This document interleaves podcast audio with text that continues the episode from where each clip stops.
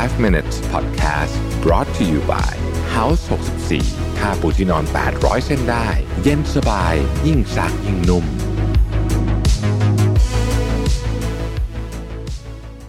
สวัสดีครับ 5 minutes นะครับ คุณอยู่กับประวิทยานุสาหะครับ วันนี้บทความจาก Nick Wignall นะฮะ ชื่อว่า five things happy couples don't do นะฮะ คู่ที่มีความสุขไม่ทำนะฮะ คือคนนี้เขาเป็นเขาเป็นนักจิตวิทยาที่ที่ คล้ายๆกับเป็นที่ปรึกษา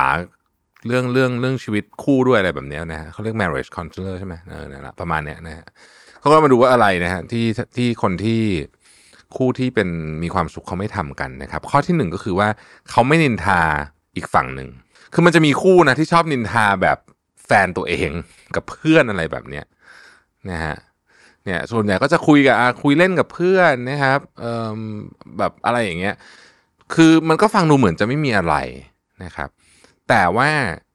คีย์สำคัญเลยของเรื่องนี้คือ การนินทาคู่ของคุณเนี่ย มันทำลายความเชื่อใจกันทีละนิด มันอาจจะไม่ได้ทำลายแบบเยอะนะ แต่มันทำลายทีละนิด แล้วมันค่อยๆค่อยๆทีละนิดคุณลองคุณลองมองจากคู่ของคุณก็ได้นะครับคุณลองมองจากคู่ของคุณก็ได้นะครับ สมมุติไปเจอไปเจอเพื่อนนะคู่ของคุณมาเจอเพื่อนคุณอย่างเงี้ย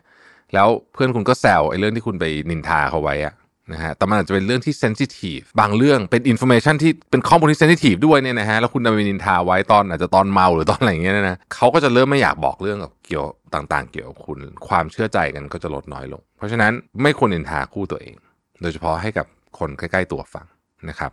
ข้อที่สองเรียกว่า keeping score in the relationship เนี่ยโหนี้หนักมากคำว่า keeping score in the relationship เนี่ยนะฮะ คือมันเหมือน scorecard อะแบบเฮ้ยคุณเมื่อ5ปีที่แล้วเคยทำเรื่องนี้กับฉัน เมื่อ3ปีแล้วเคยทำนี่ฉันอีกฝั่งก็บอกว่าตอนนั้นคุณแกก็ทำแบบนี้เหมือนกันอะไรอย่างเงี้ยนึกออกไหม keeping score keeping score คือเป็นแบบนี้นะครับ ต้องบอกว่าคนที่ไม่ keeping score ก็คือ พอมีเรื่องปุ๊บดีลจบจบแล้วจบจริง ลืมจะลืมไม่ลืมไม่รู้แต่ว่าไม่พูดถึงมันอีก ปล่อยมันผ่านไปแล้วจบไปนะฮะเพราะว่าการการรื้อฟื้นฟื้นฝอยหาตะเข็บ เรื่องเก่าๆเนี่ยโอ้โห เป็นอะไรที่แบบแย่มากอะผมว่านะในในในชีวิตคู่นะครับ อันที่สามครับสำหรับคนที่มีลูกเขาบอกว่า focusing too much on your kids นะฮะเขาบอกว่าการมีลูกนี่เป็นสิ่งที่ดีมากนะครับ แต่บางคนเนี่ยแบบใช้เวลากับลูกทั้งหมดเลยนะครับ แล้วก็ลืม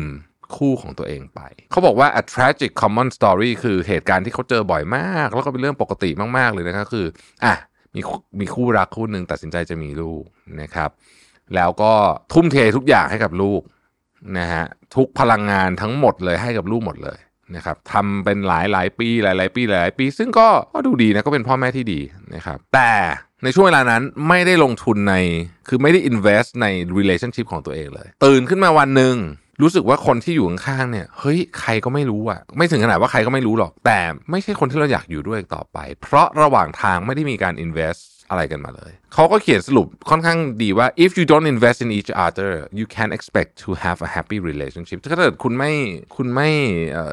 ลงทุนในในความสัมพันธ์ คุณก็ คุณก็ไม่มี relationship ที่ดี แต่คนที่มีชีวิตคู่ที่ดีเขาบอกว่าเข้าใจคอนเซปต์ของ oxygen mass principle ทุกคนทุกคนรู้เรื่องนี้ใช่ไหมฮะ เวลาสมัยก่อนเนี่ยผมตั้งใจฟังมากเลยนะเรื่องนี้เดี๋ยวนี้ยอมรับว่าเออขึ้นเครื่องบินแล้วใส่หูฟังไม่ค่อยได้ฟังอะ่ะแต่คือทุกคนเข้าใจนะว่าเวลาเครื่องบินเราขึ้นไปเนี่ยเราสมมติว่าแรงกดอากาศมันมี pressure เกิดอะไรขึ้นเนี่ยมันจะมีไอ้ห้อยลงมาใช่ไหมสีส้มๆนะครับเขาจะพูดเสมอว่าใส่ให้กับเราก่อน แล้วค่อยใส่ให้กับเด็กหรือว่าคนที่ที่เราดูแลอยู่ เรื่องเนี้ย ใช้ได้กับทุกเรื่องเลย คือถ้าเกิดคุณไม่ดูแลความสัมพันธ์ของคุณก่อน คุณไปใส่ออกซิเจนแมสให้กับเด็กก่อนเนี่ยนะฮะเดี๋ยวคุณแหละจะตาย หรือเหมือนกันสุขภาพก็เหมือนกัน ถ้าเราไม่ให้ความสำคัญสุขภาพของเราก่อนเราไปดูแลแต่เรื่องอื่นเนี่ยเดี๋ยวเรานี่แหละก็จะตาย แล้วถ้ามองจากมุมของลูกเขาเขียนอย่างนี้บอกว่า ถ้ามองจากมุมของลูกนะลองคิดดูจากมุมของลูกนะ Would you rather have parents with a happy loving relationship who spend 5% less time with you than you like or parents with miserable relationship who constantly bend over backward to meet your every whims and desire อะให้คุณเลือกระหว่าง มีพ่อแม่ที่มีความสัมพันธ์ที่ดีมาก แต่ว่าอาจจะใช้เวลากับคุณน้อยลง 5%หรือ 10%จากที่คุณอยากได้ สมมติคุณอยากได้เวลา 100 เขาให้คุณได้แค่ 90 กับอะคุณมีพ่อแม่ที่แบบให้เวลาคุณเต็มที่ทุกอย่างสุดๆไปเลยเนี่ยนะ แต่ความสัมพันธ์ระหว่างสองคนนี้แย่มากให้เลือกอะไร นะครับถ้ามองจากมุมมองของเด็กที่ไม่อาจจะไม่เป็นต้องเข้าใจโลกอะไรเยอะมากเลยนะผมว่าเด็กส่วนใหญ่เลือกทางแรกนะเขาอยากให้พ่อแม่มีความสุขเหมือนกันนะครับ ข้อที่สี่ฮะคือหลีกเลี่ยง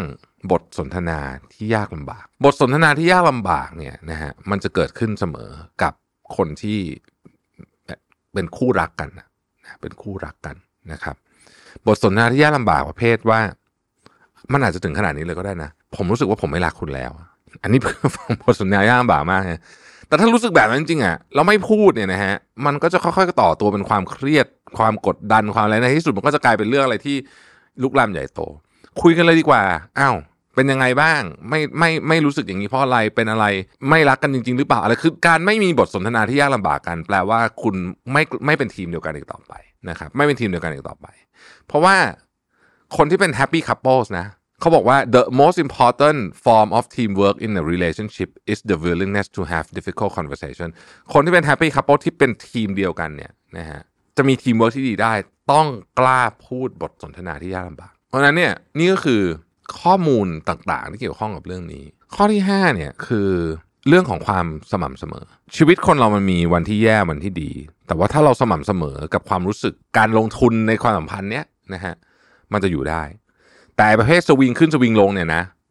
มักจะไม่ค่อยแฮปปี้สักเท่าไหร่ อันนี้ก็น่าจะเป็นคำแนะนำที่ดีทีเดียวนะฮะ ขอบคุณที่ติดตาม 5 minutes นะครับเราพบกันใหม่พรุ่งนี้ สวัสดีครับ 5 minutes podcast brought to you by House 64 นุ่มขึ้นทุกวันที่ใช้ สบายทุกครั้งที่หยิบ